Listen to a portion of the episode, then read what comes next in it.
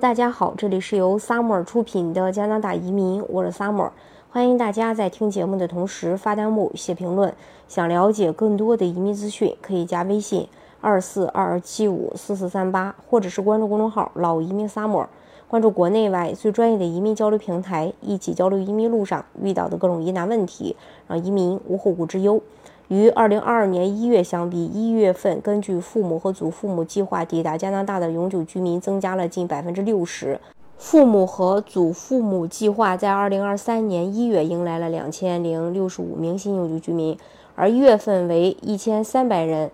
这个是二零二二年的时候。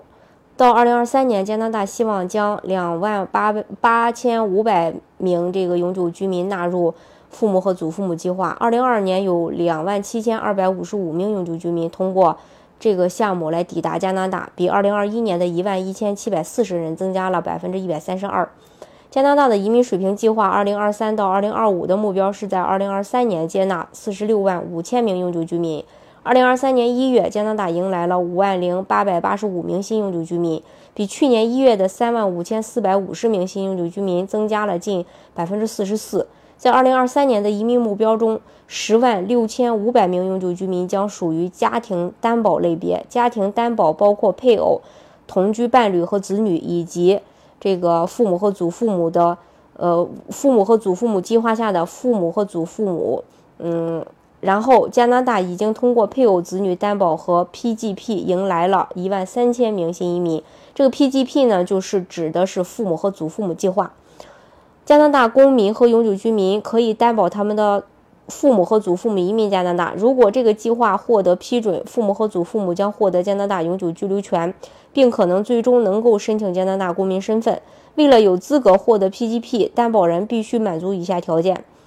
是加拿大。公民、加拿大永久居民或根据加拿大印第安人法注册的印第安人，年满十八周岁，居住在加拿大。潜在申请人需要在担保意向阶段提供身份证明。超过该项目的最低必要收入要求，如果已婚或同居，可以包括担保人和配偶的收入，并向移民局提供收入证明和签署承诺，资助被担保人二十年，从他们成为永久居民开始。并赔偿支付，并偿还支付给受资助家庭成员的任何社会福利、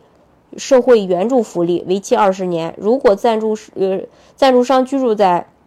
魁北克，则必须与魁北克省额外签署承诺。移民局尚未发布有关2023年 PGP 的详细信息。在前几年，移民局使用抽签系统随机选择那些感兴趣的担保人，将通过 PGP 收到申请邀请。自2020年以来，PGP 的所有 I 呃这个 ITA 已提供给在2020年10月至2020年11月期间表示有兴趣通过 PGP 的申请人。上一次 PGP 抽签是在2022年10月。在二零二二年抽签时，仍有大约十五万五千个等待抽签的担保人留在池中。按照每年二点八到三万的申请人来计算，需要通过六年的时间才可以全部被消化。这是关于这一点。大家如果想具体去了解加拿大的移民政策的话，可以加微信二四二二七五四四三八，或者是关注公众号“老移民 summer”。关注国内外最专业的移民交流平台，一起交流移民路上遇到的各种疑难问题，让移民无后顾之忧。